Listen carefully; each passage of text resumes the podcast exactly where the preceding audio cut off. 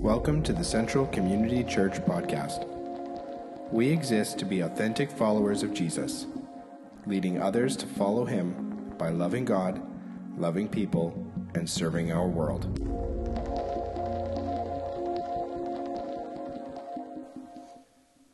Happy New Year, Central. So, how many of you stayed up way too late last night and totally regretting it right now? Hands up. Come on, let's see it. Okay, I'm going to be looking for you nodding off. So, don't do it. You're not allowed. You've got to pull it together. So, this is what happens when you're um, the fifth string preacher at a church.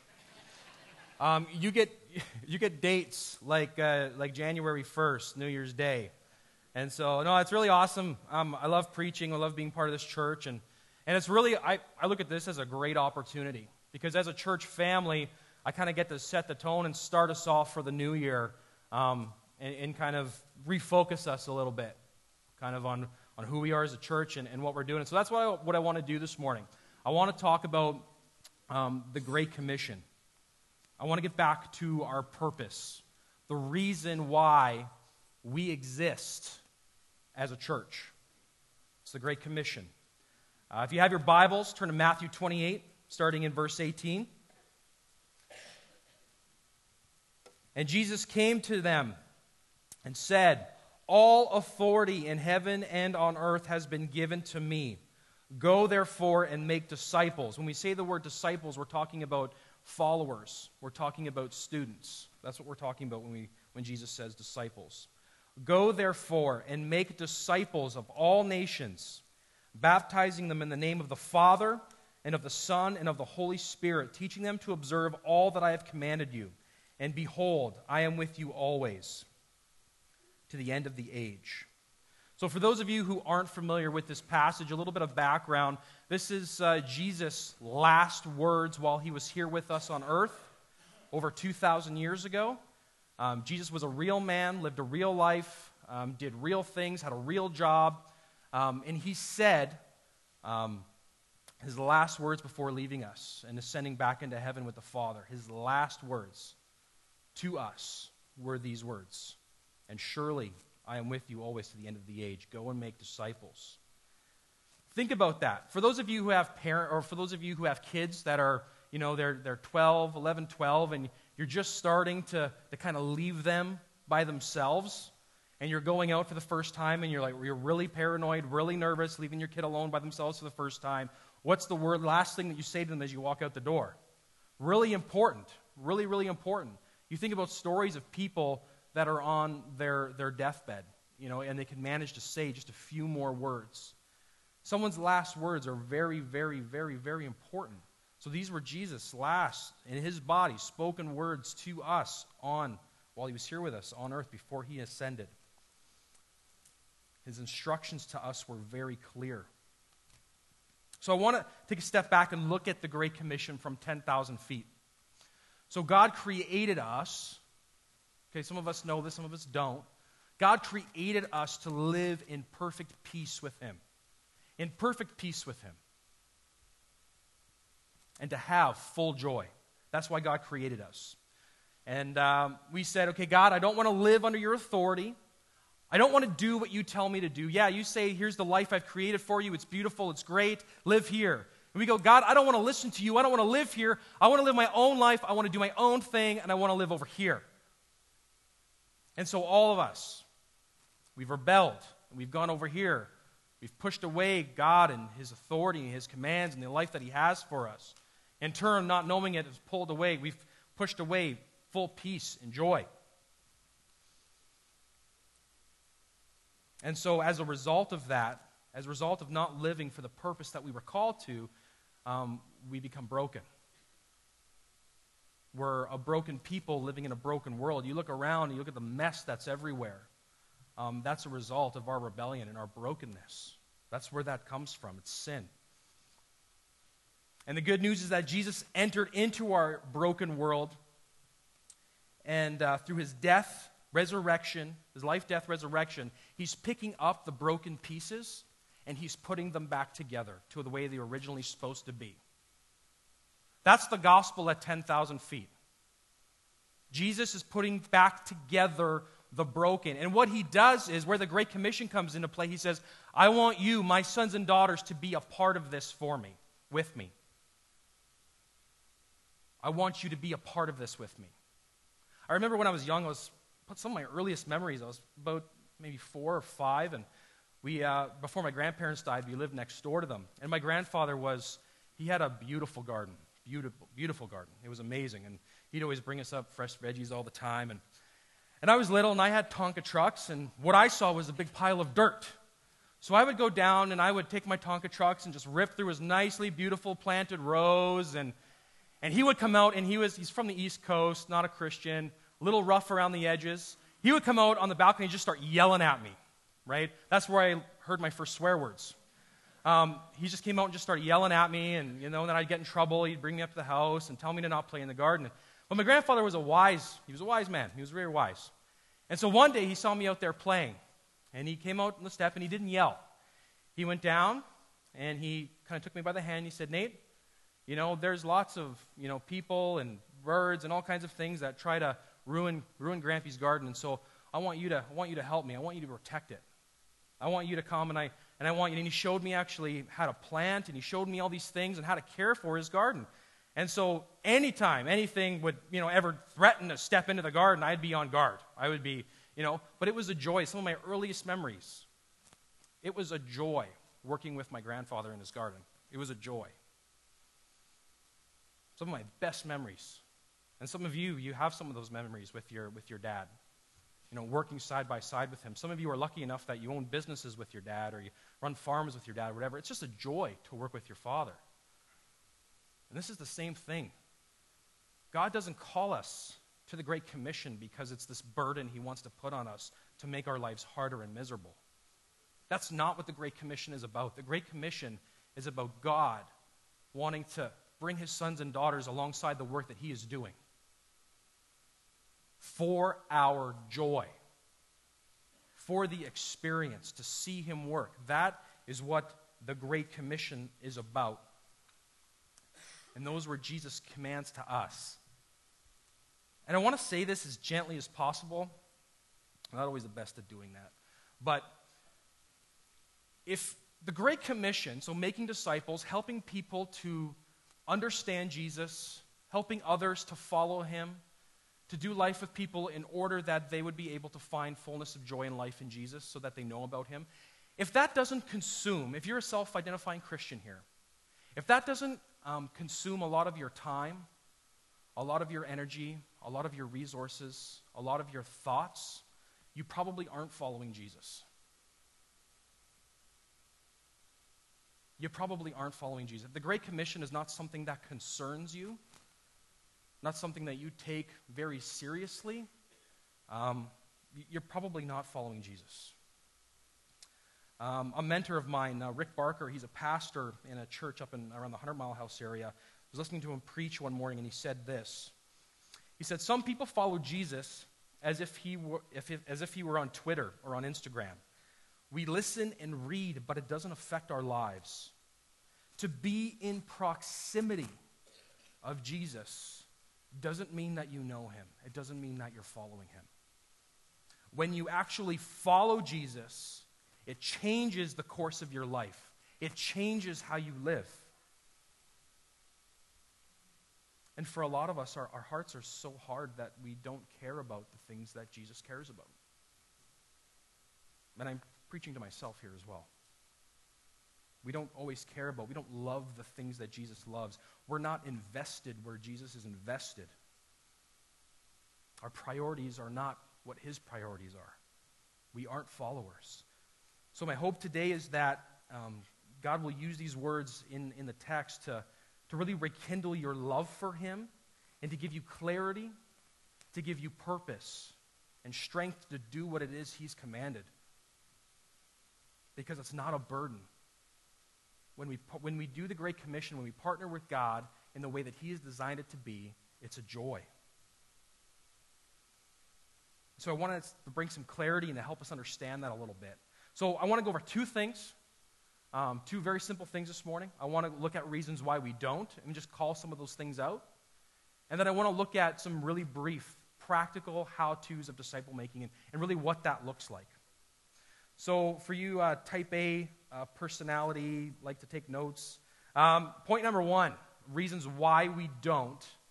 Um, why we don't we don't make disciples we're not engaged in that process with god the first part is we don't know how we don't have the knowledge we don't understand we, we don't really even know what that looks like we don't know how um, um, for those of you who don't know, I'm a police officer, and when I worked up in the 100 Mile House area, there was a lot of grow ops. A lot of grow ops.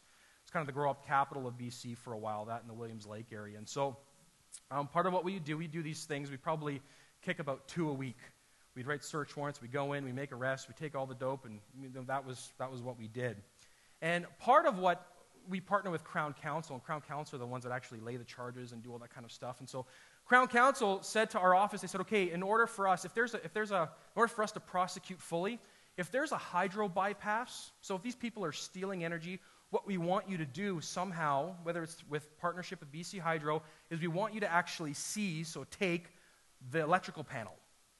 Take it from the basement or from the house or whatever it is, and, and we want you to seize that as evidence so we can use that in court cases against them to prove that they're stealing power. And so what we'd have to do is we'd have to call BC Hydro. We'd go in and we'd do all our things. Okay, now we have to call BC Hydro, and they're super busy, and they would take, you know, they, they would take a long time to get to us because we were a lot of rural areas and a lot of stuff. So um, they loved doing it, great guys to work with, but they were busy like we were, and so it would always take a lot of time. And so there's one guy that I worked with. His name was John, and he was a bit more of a veteran. I learned a lot of stuff from him on how to be a police officer. Really good guy. And uh, and anyway, so one day he's, he's kind of, you know, we were kind of tired of doing these things. There's a lot of labor, a lot of hard work. And, you know, I got into be a police officer. I don't like doing hard labor. And so when you have to do hard labor, it's actually quite exhausting for a guy like me. So anyway, so we started doing this hard labor. And, uh, and so um, I see John pick up a pair of bolt cutters. And he goes over to the panel. I said, John, what are you doing? He's like, well, you know what? We're going to call BC Hydro. We're going to be here for two hours. Let's just take the panel off ourselves.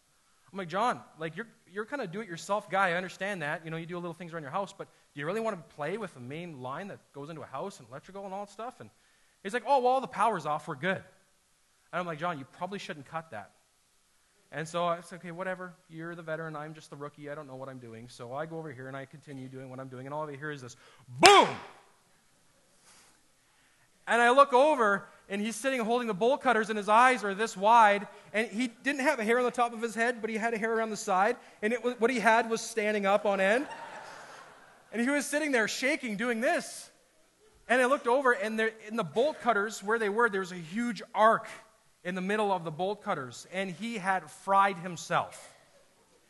If you don't know what you're doing, it can actually turn out very poorly for you. He didn't know what he was doing. So, a lot of reasons, a lot of a lot of us, we, we don't actually, we're not engaged in the disciple making process because we don't know what we're doing. We have no idea, we don't even know what it looks like and how to get it started. And I want to say this, a little caveat here. For some of you, um, your journey of following Jesus has just started, right? You're new to the faith. Um, that's okay. You need to learn how to crawl before you get up and walk and then eventually start running. So if you're a new Christian, take the time just to get to know the God that you're following and you're serving right? There's a bit of a grace period there for new believers to say, okay, well, we're not going to throw you into the deep end yet, but get to know God. But eventually, there will come a time when you're mature enough in your faith that God will call you to look outside of yourself and start being a resource and a blessing to others. That's what being a Christian means. You have to learn how to crawl before you run. I know um, our daughter, she's, uh, she's 10 months old, almost 11 months old, and, and uh, she's a bit of a, a late crawler, and she hasn't started crawling until recently, the last week.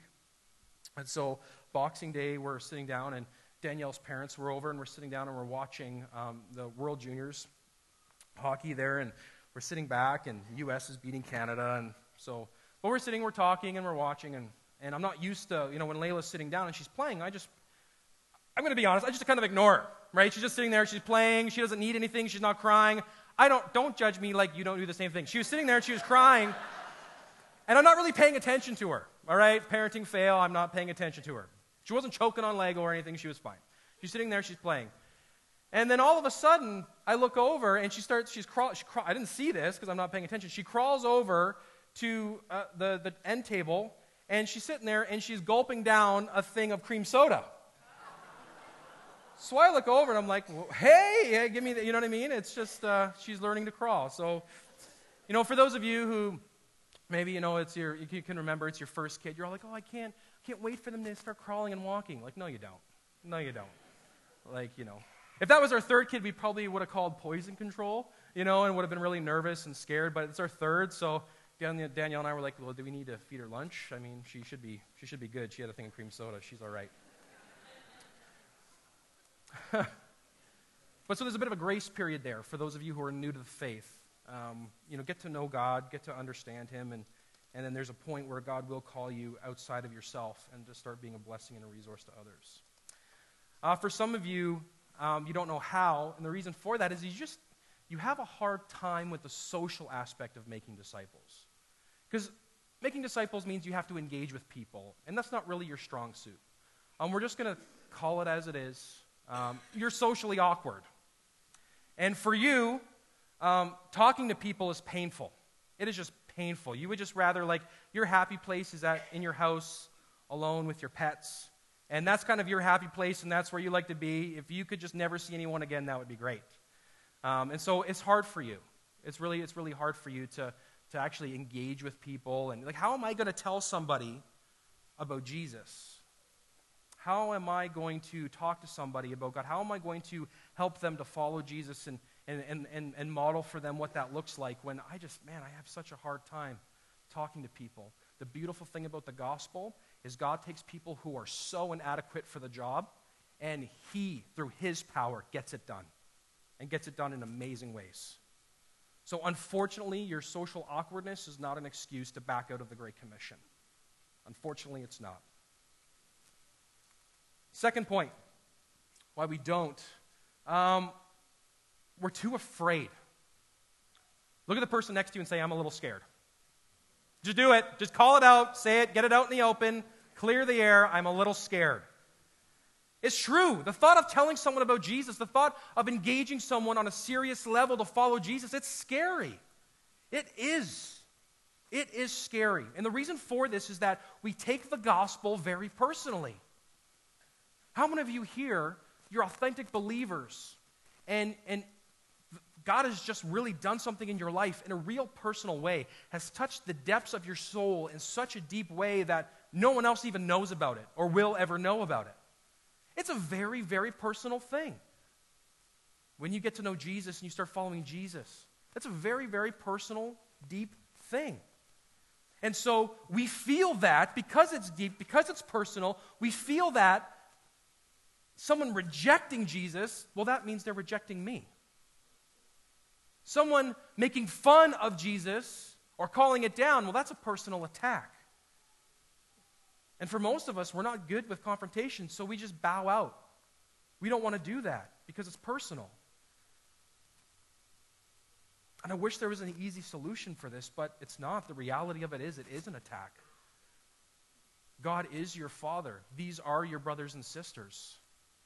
When someone calls down God or rejects God, or when someone makes fun of your church, or someone deny, you know, whatever, you're just a bunch of fools, whatever the case, yeah, that does hurt a little bit. Because we are family. God is our Father. We, it is something that's personal. But following Jesus um, requires thick skin. It requires thick skin. If you're going to be in the heat of making disciples, and some of you know this, some of you that are actively out there, being missional every day in your life, you know this.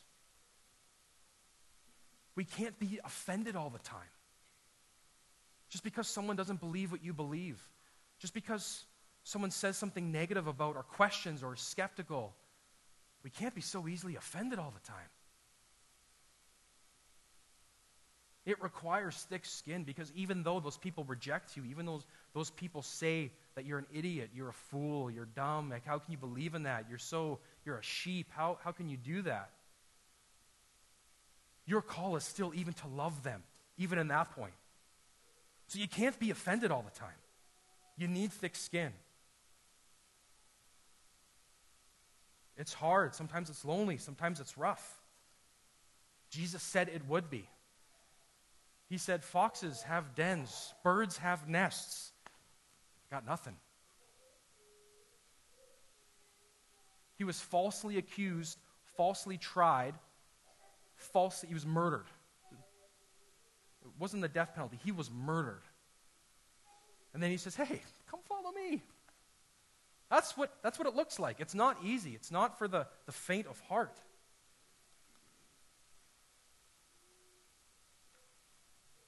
Peter was also scared. We read the story of Peter and about how um, when Jesus was getting falsely tried, um, he said earlier on in that day, he's, you know, Jesus said, Peter, you're going to deny me three times. And Peter's like, Never. I would never do that. I've seen your miracles. I've seen the things that you do and who I know who you are.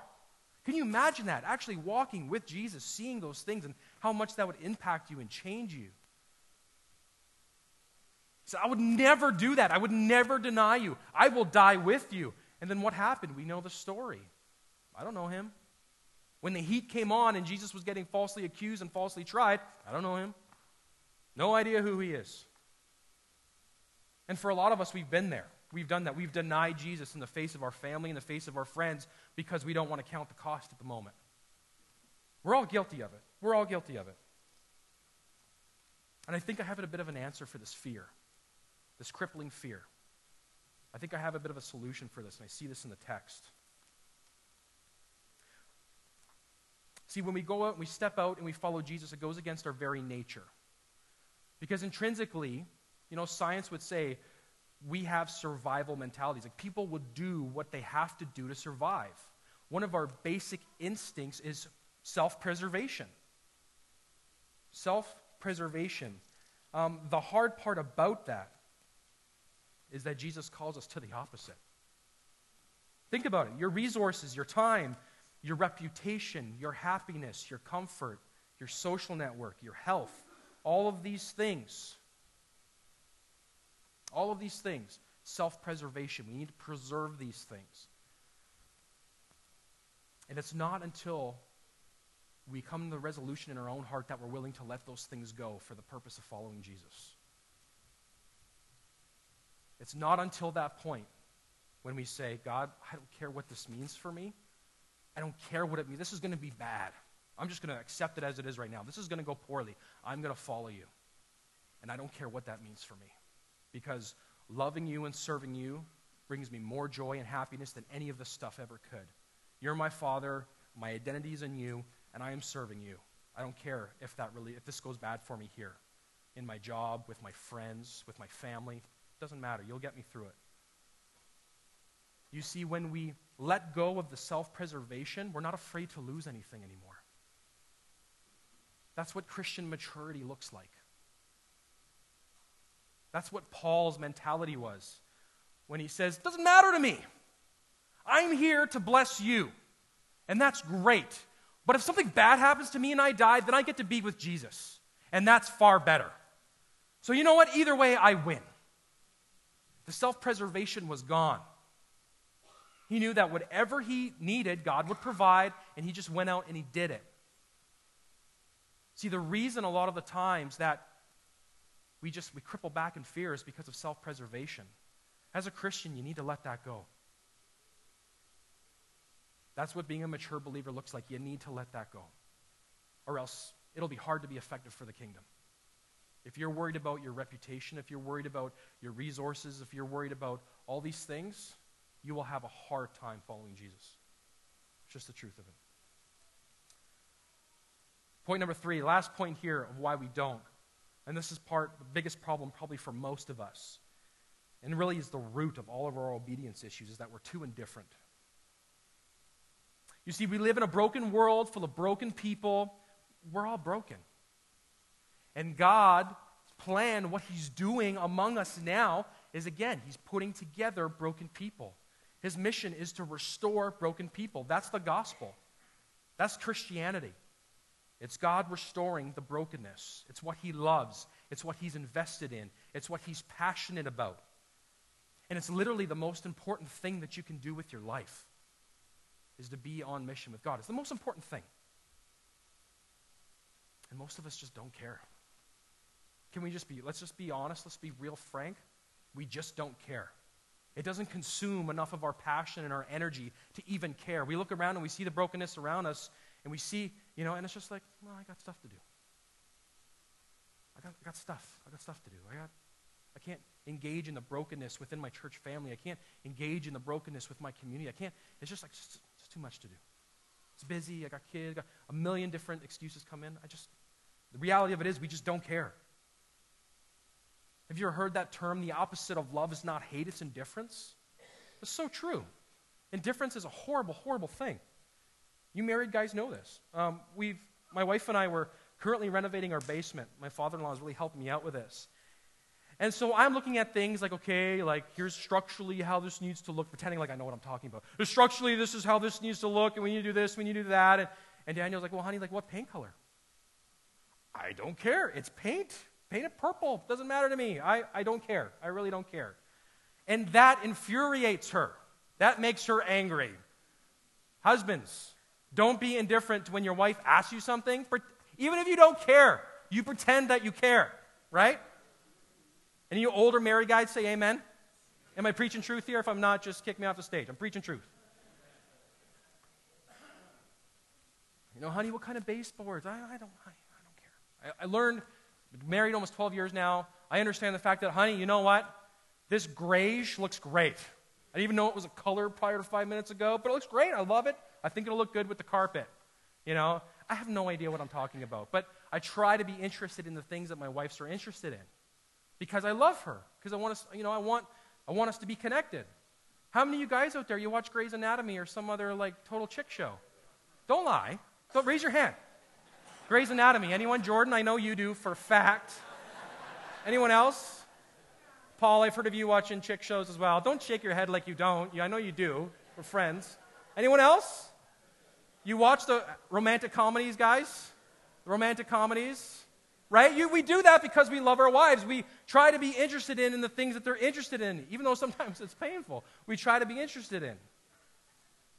You know, some of us claim to love God, but are completely indifferent to what's important to Him. Some of us love, we claim, we say with our mouth that we love God, but we are completely indifferent to what's important to Him. You know, all of us struggle with a hardened heart. And my prayer this morning is that our love for God would, through the word, would be rekindled, that we would love him, and that serving him and partnering with him in the work that he's already doing would be a joy to us. Because unless there's joy behind our discipline, it will never last. Do you hear me on that? If you're going to take notes, take notes on that. Unless there is joy behind our discipline, it will never last. Some of you are going to go to the gym tomorrow, and you're going to hate every second of it and it's going to last about two weeks, and you're going to go right back to what you want to do. It's, what, it's what's going to happen. Unless discipline is, unless joy and delight is behind our discipline, it won't, won't last. So, my prayer is that our love for God would be rekindled. And so, I want to go into quickly what disciple making actually looks like, really practical. I mean, we say, go and make disciples. And really, it's like, what are you talking about? I don't know what that means. I don't even know what that looks like. And I, I, have boiled it down to two things. I've boiled it down to two things it's modeling, it's being, um, being somebody that somebody else can imitate. And the second point is teaching, teaching them to obey. So the first point in disciple making is this modeling. Um, I want you to turn, if you have a Bible, turn to 1 Thessalonians 1.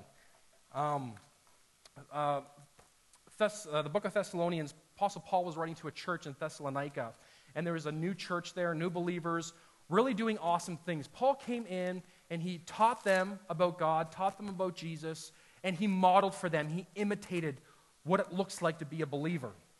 And we see that in here. Um, pick it up in verse 2. Um, 1 Thessalonians uh, chapter 1, verse 2.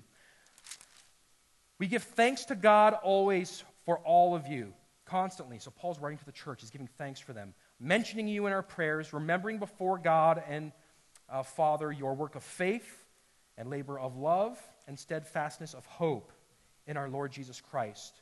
For we know, brothers, loved by God, that He has chosen you, because our gospel came to you uh, not only in word, but also in power and in the Holy Spirit and with full conviction. Um, that, that verse has been following me around for just weeks. And that's been my prayer for this church. Um, that's just a bit of an aside. That the gospel would come to us not only in word, but with power and in the Holy Spirit and with full conviction. That's my prayer over this church. And he goes on to say, You know what kind of men we've proved to be among you for your sake. They were models, they were modeling for, for the church. And you became imitators. Say imitators. You became imitators of us and the Lord, for you received the word in much affliction with the joy of the Holy Spirit, so that you became an example to all for the believers in Macedonia and Achaia. So, what happened was Paul came in and he modeled for them what it, what it looks like to be a believer. Turn to the person next to you and say, You're a model. Do it. Just do it. It's fun. You wake you up. You're a model. It's true. It's true. Right now, if you're a self identifying believer, if people know you're a Christian, they are looking at your life and they are assuming that this is what it looks like to be a believer. And my question to you is what would they see? What would they see? One of Paul's key phrases is that you imitated us as we imitated Christ. What this means for us, if we're going to be imitators, if we're going to be models for people, we actually need to get close enough to people to allow them to see the intricacies of, and, the, and the details of our life. That's what that means. That's why we, we put such a big um, push on life groups. Is that we have people living together in close community so that you can see, you can model for one another. This is what it looks like to be a Christian. When I, I didn't grow up in a Christian home, I didn't become a Christian until I was almost an adult in my late teens. And I had no idea what being a Christian dad looked like. I had no idea what just being a Christian man, what, what did it look like to follow God as a man? I had no idea. And I went to a church as a, as a, as a young adult, as a, as a, as a late teen, and, and, and looked at these guys. These guys, you know, we would hang out, and, and um, by the way, parents, one of the most strong, the best ministries that you can have um, if you have um, kids that are teenagers, is to have make your home a place where all the kids want to come and hang out. That's just a great place because that's what we had when I was when I was young. I had a friend and her parents were amazing, amazing believers, and they would they made it a purpose. They set up their house so that um, all of their, their kids' friends, their teenage friends, would want to come over and hang out at their house. And as I hung out at their house, I started looking and I started observing because they would have me over for dinner and we would sit down and I would say, okay, this is how a Christian man does dinner time. You pray with your kids and you, okay, that's great. Oh, being a Christian man, oh, it means that you, you laugh and you have fun and there's lots of joy there. Oh, that's great. Oh, it means that you take the Bible very seriously and that you love, okay, this, I had no idea before that. We need to be purposeful in just engaging and doing life together. It's, it's not for just, hey, let's just get together because we got nothing else to do and we don't have any friends. That's not the case. We get together for a purpose, for a reason, is to model for one another, to model for you, for you people who are mature in your faith. The call is on you to get together with people who are immature in their faith and just to do life with them, eat, celebrate things together, go see a movie together, go for dinner together, help each other, you know, raise your kids, do whatever you have to do, just do life together. Talk about retirement together. Go, whatever. Just do life together because then you become a model for them. They imitate you. That's what discipleship looks like. And some of us, we're afraid because we don't, we're, we're vulnerable. Like, we don't want to be vulnerable. Because that means that I have to open my life up to you people. I have to open up and say, look, I, I'm, I may look like I have it all together. We, you may look like you have it all together. But the reality of it is, we don't. And we put up this facade like, hey, I'm good, I'm fine, I got it all together. But what happens is, you let someone in long enough, like you watch me in my home for about 10 minutes, and you're going to see, man, this guy has sin. This guy has issues. He has problems. This is the reality of it. There's things that I wrestle with. There's things that I struggle, things that you wrestle with, things that you struggle with. But what happens is when we put up this facade on social media, on whatever, like, hey, life's great, selfie, you know what I mean? What happens is you put pressure on everybody else to be perfect. That's what happens. You're like, oh, look at my nice, cozy life. It's so perfect. You're not Instagramming you sitting there in tears, like, oh, life is so hard, I'm so depressed. People don't do that. You put pressure on everybody else to be perfect when you yourself try to portray this facade that life is perfect for you, life is good for you. What happens is when you let people in and you let them see your sin, you let them see your repentance, you let them see the ugliness that is in your life, what happens is, whether you've been friends with them forever and you're totally comfortable, or whether that's the first time they're in your living room, what happens is you give them permission to be broken. And that is the only prerequisite to accepting the gospel is you have to admit your brokenness and your need for a savior. So when you who are mature in your faith, when you who are along in years, when you who have a great reputation allow yourself to be broken in front of people, you give that's so much power in that. You give people permission to be broken and to accept and understand the gospel in a real way. And real kingdom work gets done. We need to be imitators. The second part, teaching them to obey. That's one of my last points here, teaching them to obey. Um, have you ever heard that term, or that, it's a, heard it quoted by a number of different people, but it says, preach the gospel, and when necessary, use words. I hate that. Hate that. That's a bad quote. Some people say, well, it was Francis of Assisi that said it, you know, theologian back in the. No, it wasn't. He didn't say that. He didn't say that. It's a wrong quote. He didn't say that. You go through any of his writings, he did not say that. Preach the gospel uh, and, when necessary, use words. As someone who said that, who was afraid to talk. Eventually, you're going to have to say something. Eventually, you're going to have to say something. Your good work, a lot of people do a lot of good things. You don't just naturally assume because someone's a good person. There could be good people out there that don't believe in Jesus. There's great people out there that are atheists, that do a whole bunch of humanitarian aid work, who do more for their community than I ever will. They're good people. Don't love Jesus, destined for hell, but they're great people. Great people. You need to say something. Your good works are great because they paint a context for people. When you say God loves you and you just brought them a warm meal because they're hungry, that gives them a context. That gives them a picture of what it looks like. God's love looks like. He provides everything that you're going to need. I don't have much, but here's what I have. That gives people a context. When you go out and you serve your community or you do soup kitchens or you, you do clean up, whatever it is that you do in your community to serve and you help people move, when you that all paints a context and it's kind of like a word picture for people. This is what God's love looks like. That's great and we need to do that. But you also, there's going to come a time when you need to say something. When you need to say something. We are called to preach. We are called to bring the word to people. And I love the Great Commission because at the end it says, Surely I will be with you to the end of the age. What that means is that the power doesn't come from us and our elegant words.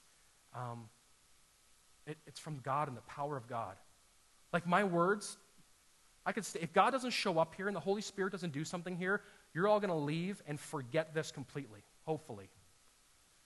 Like you're going to leave and you're just going to forget. But when God engages you, Truth sticks into your heart and it changes the way you feel. It changes the way you live. It, it works from the inside out and it grows in you. That's what the Word of God does. It has power and it is the only thing, in my opinion, that has the power to actually change a person. To actually change a person is the Word of God. It has power when the Holy, Holy Spirit shows up. That's why Paul in 1 Thessalonians says, There was the Word, the Holy Spirit came, resulted in full conviction. We need to say something. And here's the good news you don't have to be smart.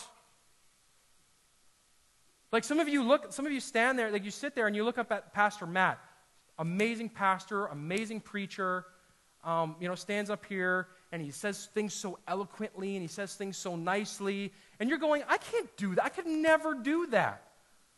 Like, I could never pull off skinny jeans. Like, I can't wear the shirt with like the polka dots button all the way up here. Like, I'm not, I can't, I'm not, it's not me. It's not, it's his thing. It's not my thing. I love making fun of him when he's not here. Um, it's just, it's, it's not my thing. It's not my thing. But the reality of it is, you don't have to be smart. You don't have to be articulate. You don't have to, it doesn't have to be your thing. Paul says a million times, when I came to you, so this is the most spiritually authoritative man with the most credentials you could ever find in all the world. Apostle Paul. He says it. I have more credentials than any of you combined. He, he says, I came to you pretending to know nothing except Christ crucified. I came to you With trembling, I came to you in fear. I came to you in a rough state, pretending to know nothing but Jesus and him, him crucified. The basics, the basics, basics of the gospel. And what happened? The world exploded. The world exploded. You're sitting here today because of the Apostle Paul pretending to know nothing except for Christ crucified. The world literally exploded because that's how he came. He didn't come with articulation, he didn't come with a Bible degree, he didn't come with all of those things. Eventually, we're going to have to say something, and you don't have to be smart to say it. God can use the most idiotic things out of your mouth to do amazing things. It's true. Disciple making, modeling, you have to be intentional. You have to get together with people. You have to follow Jesus yourself to give something people to imitate. And two, you're going to have to say something. You're going to have to share truth. You're going to have to understand and know your Bible enough to be able to say, here's the basics of the gospel and what this looks like. And it's scary, and you're going to have to let go of your self preservation. That's what following Jesus looks like. That's what following Jesus looks like. So my hope for the new year is this is that you can keep doing what you're doing. Just being comfortable, self-preservation, doing that thing, or you can deny that, turn that away, and you can actually say, God, for the first time in my life, I'm actually going to start following you. For the first time in my life, I'm going to put aside my reputation. I'm going to put aside my resources. I'm going to, put aside, I'm going to be prepared. Doesn't mean you're going to lose all those things just means you need to be prepared. I know people that have gone out on a limb for Christ so much so and are so respected because of it. Like, look at Billy Graham. Like, look at Billy Graham. He, there's nothing in, no self preservation in his life whatsoever. Preach the gospel doesn't matter to who. Millions of people saved through him, and everybody. There's not, there's not many people are going to go, yeah, that guy's an idiot. Like Billy Graham, like there's a certain sense of reverence when you talk about Billy Graham. He's amazing. The reality of it is, is you may go out on a limb and start preaching Jesus all over the place, and people may respect you for it. You may become a leader in the places that you are. God may raise you up to that. You'll never know if you don't say anything. Or you may lose your friends. You may lose your family. You may give up all your resources and your time and your energy to be involved in the process of making disciples. And it could absolutely drain you. And you could literally get no results from it. You just are put in a place with really hard people, really hard hearts. It doesn't matter if the work is tough, it's sitting there with your Father doing the work that's the beautiful thing about it. That's where the beauty comes in, that's where the joy comes in. So, part of following God, part of doing that is remembering. And we're going to move into a time of communion.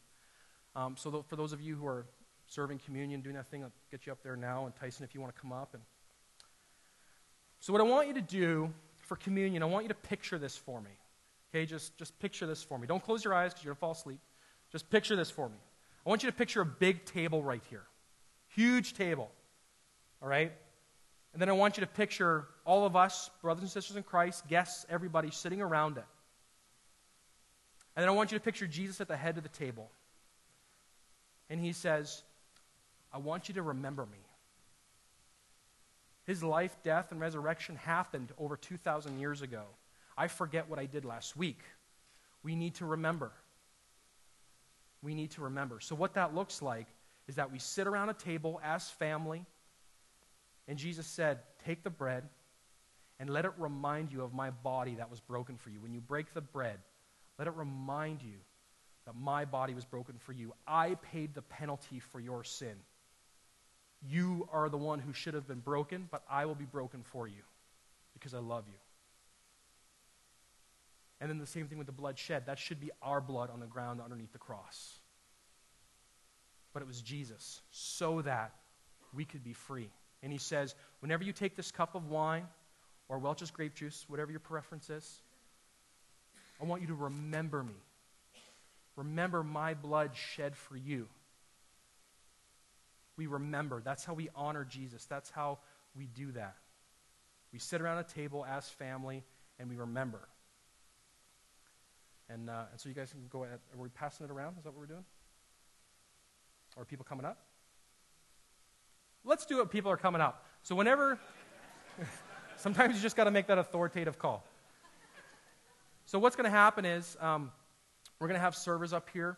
And, um, and when you sit and you pray and you feel ready, just come on up and uh, take the bread, take the cup, and remember. Remember what Christ has done for you.